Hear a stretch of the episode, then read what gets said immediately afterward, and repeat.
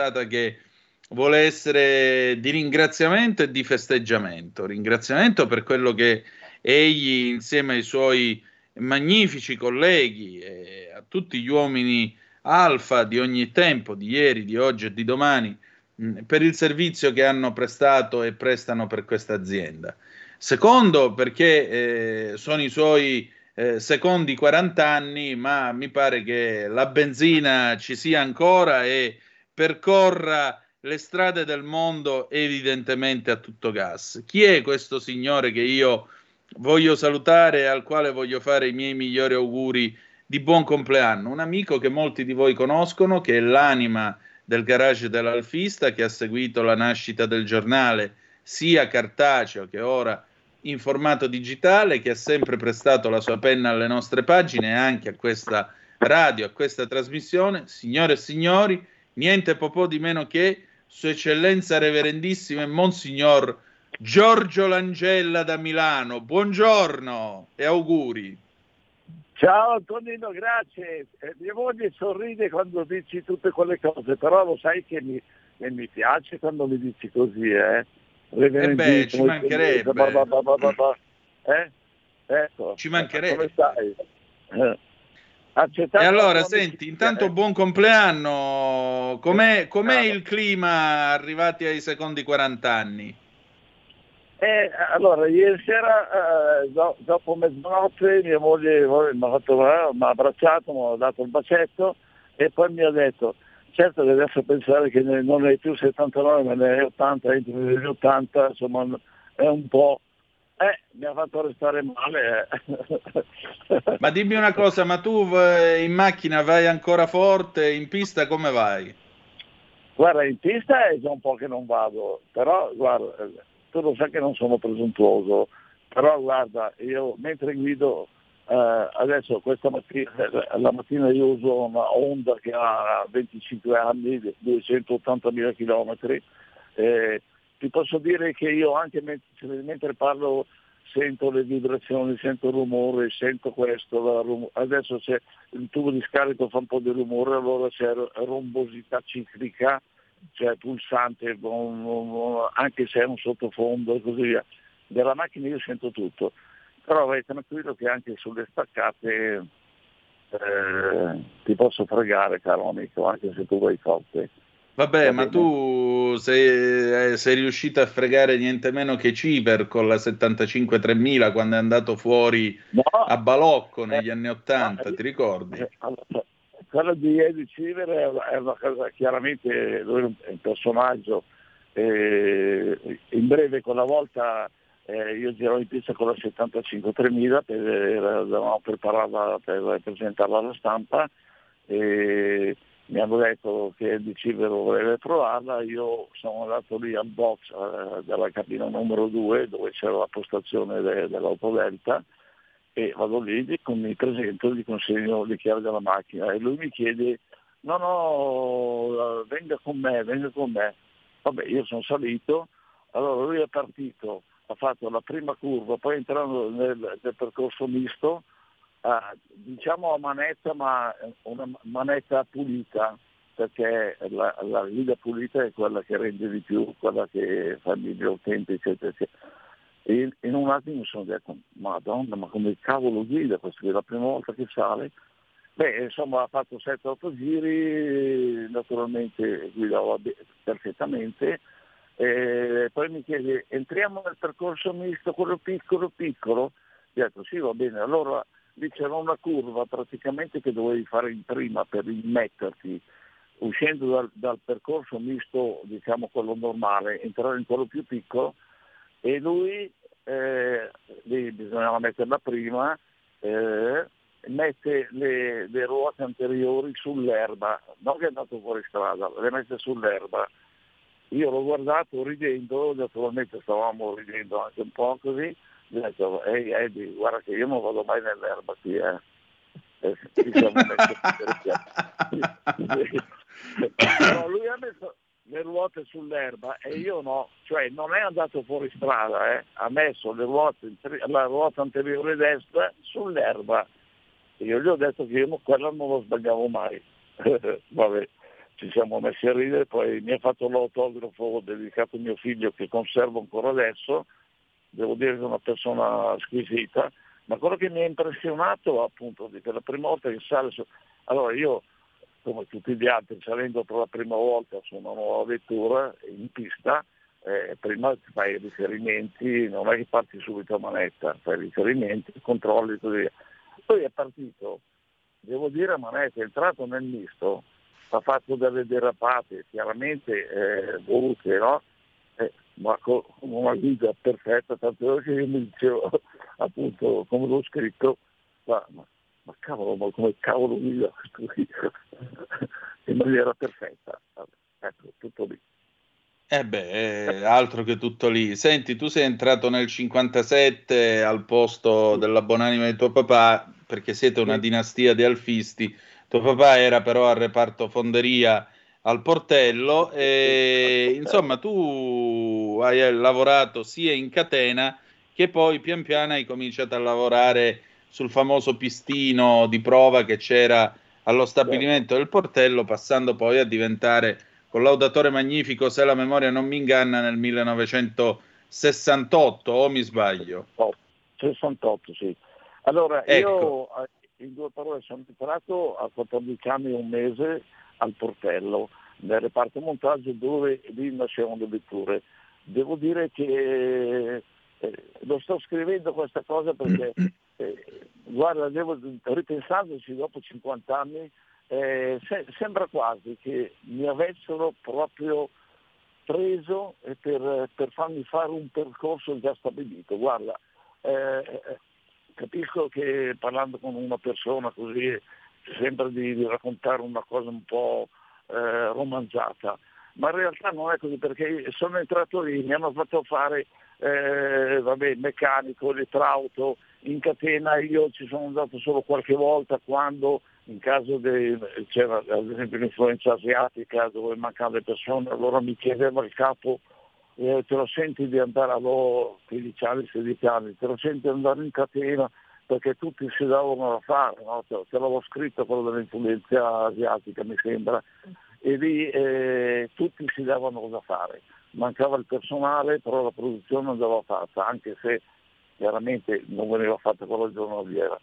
E quindi io però eh, ufficialmente non lavoravo sulle, sulla catena di montaggio, ma al di fuori della catena e facevo la preparazione dei, dei particolari poi che venivano montati in catena.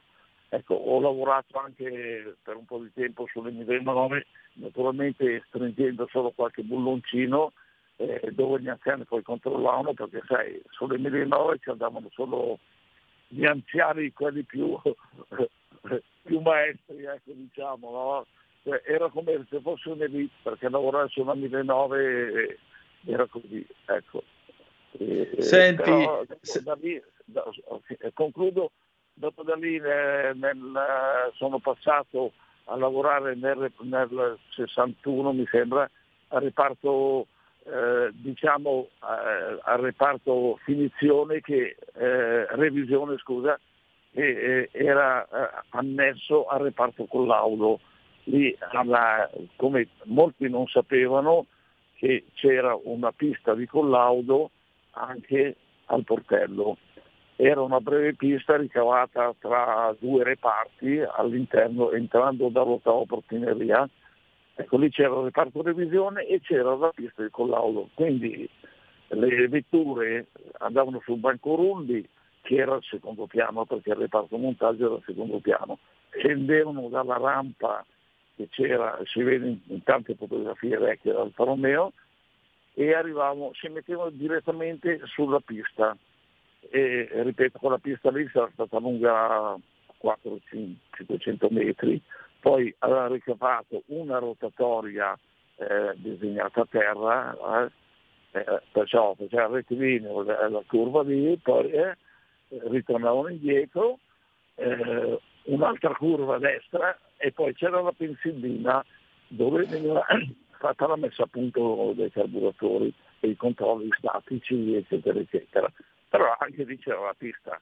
Naturalmente poi dopo nel 63-64 eh, che è nato ad Arese, eh, c'era lo stesso reparto, il banco rulli, eccetera, eccetera, però la pista in quel caso eh, era nuova, quindi con la grande soddisfazione dei collaboratori. Io eh, ho iniziato a fare il collaboratore verso la fine del 1968. Ecco, tra l'altro un, il mio primo maestro, come tu sai, è stato Giuseppe Casiraghi. Il buon Casira, sì. Ecco, eh, comunque sono stati tutti i miei maestri e ogni giorno mi insegnavano una cosa nuova.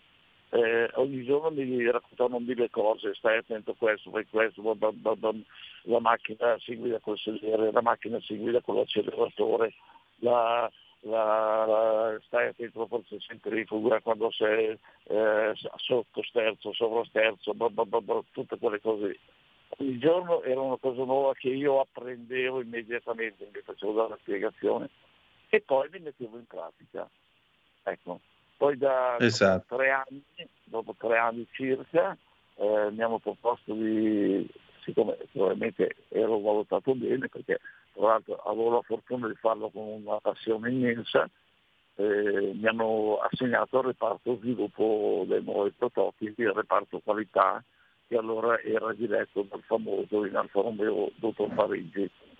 Ecco, eh, e lì insomma ho fatto eh, 27-28 anni di collaudo, Sono, ho avuto l'onore di diventare anche un uh, deliberatore del prodotto finito e quindi cioè, eh, eh finito inteso come prodotto dove si dichiarava che da questo momento questo prototipo nuovo può essere eh, eh, immesso eh, eh, nella produzione in serie. Ecco, non so se ho reso l'idea. Ecco, comunque eh, devo dire, eh, per me il mio lavoro, anche se ce n'era da fare, no? perché dai 700, 800, anche 1000 km al giorno su strada, su pista, in Finlandia, 800 km, anche 900 su ghiaccio e neve tutti i giorni, è un lavoro diciamo, di un sacrificio che però lo pensi dopo, eh, perché mentre lo fai è talmente entusiasmante che eh, non pensi ai rischi né pensi per niente, pensi solo alla bellezza del tuo lavoro. Credo che comunque sia la stessa cosa per chi, non so, come tu fai giornalista, eh, se ti chiedessero di di stare alla radio 24 ore ci staresti senza... senza oh, figurati, figurati. Ecco, ecco, guarda, guarda Giorgio, questi sono mestieri che si fanno solo se hai la vocazione, se li ami per davvero, se no basta un posto con un orario dalle 9 alle, alle 17 eh, e finisce lì. Ecco. Guarda, io Giorgio, senti, ho avuto, se, scusa, ho avuto sempre chiaramente l'appoggio di mia moglie, eh, anche se lavorava anche lei, se aveva un bambino.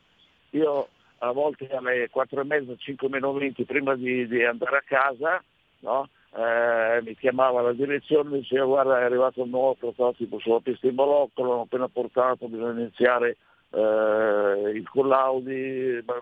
Io partivo alle 5 meno 10, eh, andavo da Arese, andavo sulla pista di Bolocco, si stavo fino alla 1, alle 2 di notte, poi tornavo a casa, magari anche di più, tornavo a casa eh, alle, so, alle 3 e alle 6 meno 10 ero già in piedi per eh, rientrare al lavoro e così via. E la sera successiva, questo per mesi. Eh, e ti dico, certo, c'era sacrificio, ma a quel momento non lo pensi. L'Alfa Romeo tu, certo. tu cioè, no, non lavori per l'Alfa Romeo, lavori per te stesso perché l'Alfa Romeo è tuo, non so se rendo l'idea. Ecco. Sì, esatto, esattamente. Ripeto, ma questo è per tutti i lavori, perché chi ha, chi ha la fortuna di fare un lavoro che gli dà soddisfazione, certo, que, quelli, dico poveretti, tra virgolette, che erano costretti a lavorare otto ore sulla catena di montaggio, a fare tutti i giorni lo stesso lavoro per, per otto ore, quello era un lavoro sì, eh, eh, non credo che desse immense soddisfazioni, però non, non, non voglio essere frainteso, eh, non sto Eh, tant'è vero che negli anni mi pare 67, 68, qualcosa del genere, avevano stabilito eh, che eh, dove, le, il personale doveva cambiare eh, varie postazioni per non fare tutti i giorni lo stesso lavoro. Ad esempio quello che montava le batterie, ogni due minuti montava una batteria, allacciava alcuni cavi, eccetera, eccetera, e questo per otto ore. Eh, insomma, eh, bisogna dare la soddisfazione alle persone e questo in Alfa Romeo in un certo periodo lo so che l'hanno, l'hanno fatto. Certamente. Senti Giorgio, c'è un nostro ascoltatore, Gianni da Genova, che ti saluta. Ha mandato una foto del pupazzo Arnaldo il Ghepardo. Prima si parlava di mediazione del gas in Medio Oriente, ha detto che al posto di Di Maio dovrebbero mandare Arnaldo il Ghepardo. Ora non buttiamo la cosa in politica, lasciamo ecco, stare la politica, però visto che si è citato, tu sei uno dei padri dell'Arna che macchina era l'Arna? Perché se ne parla sempre male, ma non era, non era affatto né brutta per quello che mi riguarda, né tantomeno una, un'automobile fatta male, o mi sbaglio? Eh, allora, il, il, mio reparto era il reparto dove eh, iniziava i collaudi su quelli che erano i prototipi. Al reparto esperienze dove sai lavorò a Capri, eccetera, eccetera, lì nascevano proprio i muletti, le prime letture. Quindi in due parole, la vettura nasceva come muletto, dopo un certo periodo, quando erano state definite le cose più importanti, diventava prototipo pre-serie. Io, il mio reparto qualità iniziava dai prototipi, prototipi pre-serie, quindi già camuffati, eccetera, eccetera. Allora io l'Arna l'ho provata, l'ho, l'ho avuto in mano diverso tempo, strada, pista, eh, facciamo i percorsi normali, giornalieri, non so, eh, ogni giorno veniva cambiato, eh, lunedì per dire percorsi misti intorno a blocco, cioè, martedì, mercoledì in montagna, Cervinia, Grestamei, quei posti lì, eh, eh, un giorno sulla pista. Io devo dire che eh, per me era un Alfa Romeo, cioè, dico sempre queste cose. Prima di eh, sputtanare, scusami il termine, quelli che dicono ah, ma è un cesso, cioè, non solo questa macchina. Prima cosa bisogna pensare che per la nascita di una vettura c'è sempre il lavoro e i sacrifici fatti da persone, quindi progettisti, tecnici, ingegneri, meccanici e collaboratori. Quindi una macchina può piacere o non piacere. E tu però non puoi dire che la macchina è, è una M come purtroppo si legge in, alc- sì. in alcuni scritti. Allora io da parte mia devo dire eh, l'Arna, eh, io ho iniziato a i collaudi quando è nata in Alfa Romeo, montata in Alfa Romeo, per me quella vettura era un Alfa Romeo. Perché aveva, comunque il cuore era Alfa Romeo. Dopo ripeto, può piacere o non piacere. Però io quello che ricordo, adesso io ogni giorno, come tutti gli altri, facevo i collaudi e ogni giorno venivano fatte le relazioni di collaudi, compreso il, il calcolo dei consumi, tutto perché i collaudi, eh, io non so nelle altre aziende, ma come si facevano in Alfa Romeo, non so chi li facesse, perché c'era, c'era un impegno, c'era un, un, non so come dire, era una cosa grandiosa. Cioè, esatto. se, se, se, cambiavano, per dire un, una sciocchezza, un, un, un, pomolo del cambio o una vite di un pannello, il collaboratore doveva andare fuori, eh, venivano fatte prove specifiche, doveva valutare nel, in quel momento e poi eh, nel tempo il comportamento di quella vite, faccio un esempio sciocco, eh, oppure del pannello, se si rovinava, se, se scomparivano, se, la, la, se teneva la, la verniciatura. Capisci? Eh, il collaudo di Alfa Romeo era una cosa, eh, eh, non so quale parola usare, immensi. Cioè non c'era esatto. niente che beh, beh, vabbè, può andare bene lo stesso. No, non esisteva. Come, come Giorgio, senti, io, io, devo chiudere nel farti ancora gli auguri, però ti voglio chiedere solo una cosa. Se è definibile con una parola, chi è un alfista secondo te?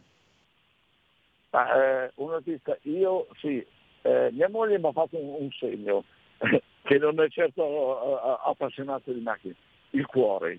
Allora, io guarda, ho più di 3.000 amici, eh, devo dire che eh, mi, mi chiama anche ieri sera per farmi via lui, ma ho chiamato in 30, con grande piacere da parte mia, ma lo, lo capisci dalla passione, perché ripeto, mai sparlare di una macchina, perché Giusto. ripeto, eh, che artista al cuore, perché io quando parlo con le persone appassionate del Alfa Romeo, eh, l'altro giorno mi ferma, eh, mi fermo in mezzo alla strada, stavo attraversando la strada per, per, eh, per andare a prendere il pane, ho parcheggiato, c'è un camion fermo che sta scaricando. Eh, a un certo momento viene lì, mi guarda un signore di 40 anni, mi fa scusi, lei è Giorgio Mangella? Cioè questo viene da Bergamo, adesso eh, ci siamo scambiati il numero di telefono, ma eh, eh, guarda, mi vengono i brividi di pensarci. E questo ha parlato Romeo, c'è tre Alfa Romeo, eh, ne parla uno, ma è, è, una, guarda, è, una, soddisfazione immensa perché quando parli con queste persone lo senti che hanno un cuore Alfa Romeo esatto. che è legata alla storia dell'Alfa Romeo e alla storia dell'uomo, perché il cavallo ha fatto la storia dell'uomo, è vero? La macchina ha fatto e sta facendo la storia dell'uomo. È vero. Giorgio, io con questa tua immagine devo salutarti, però ti volevo augurare di cuore buon compleanno e grazie per tutto quello che hai fatto insieme ai tuoi colleghi e che continui a fare per tutti e per ciascuno di noi, perché il vizio della memoria va sempre coltivato e tu lo coltivi egregiamente. Ancora auguri. Un grande onore, caro amico. Ricorda che devi passare a bere il caffè da me a casa mia. Pa- pagando però, io però, va bene. Però va bene. Che lo devi pagare tu, hai capito? Sì, signore. ciao Tonino, ciao bello. Saluto un abbraccio, grazie, un saluto ciao, anche alla signora Vilma. Ciao Noi... a tutti, è stato un grande piacere, continuate così con l'Alfa Romeo nel cuore. Grazie, è quello che cerchiamo di fare. Allora, adesso cediamo la linea alla nostra Giorgia Pacione di Bello, a cui prima o poi regalerò un Arnaldo il Ghepardo, perché lei è una tipa alfista, anche se ancora non lo sa. Dopo di lei, dopo Tax Girl alle 11, la bravissima Gemma Gaetani con una gemma in cucina, l'inderogabile, nonché bravissima pure lei, Giorgia Pacione di Bello tra poco, che dire di più, grazie per essere stati con noi e ricordate che malgrado tutto, the best is yet to come e viva l'Alfa Romeo. Vi ha parlato Antonino Danna, buongiorno. Avete ascoltato il garage dell'Alfista.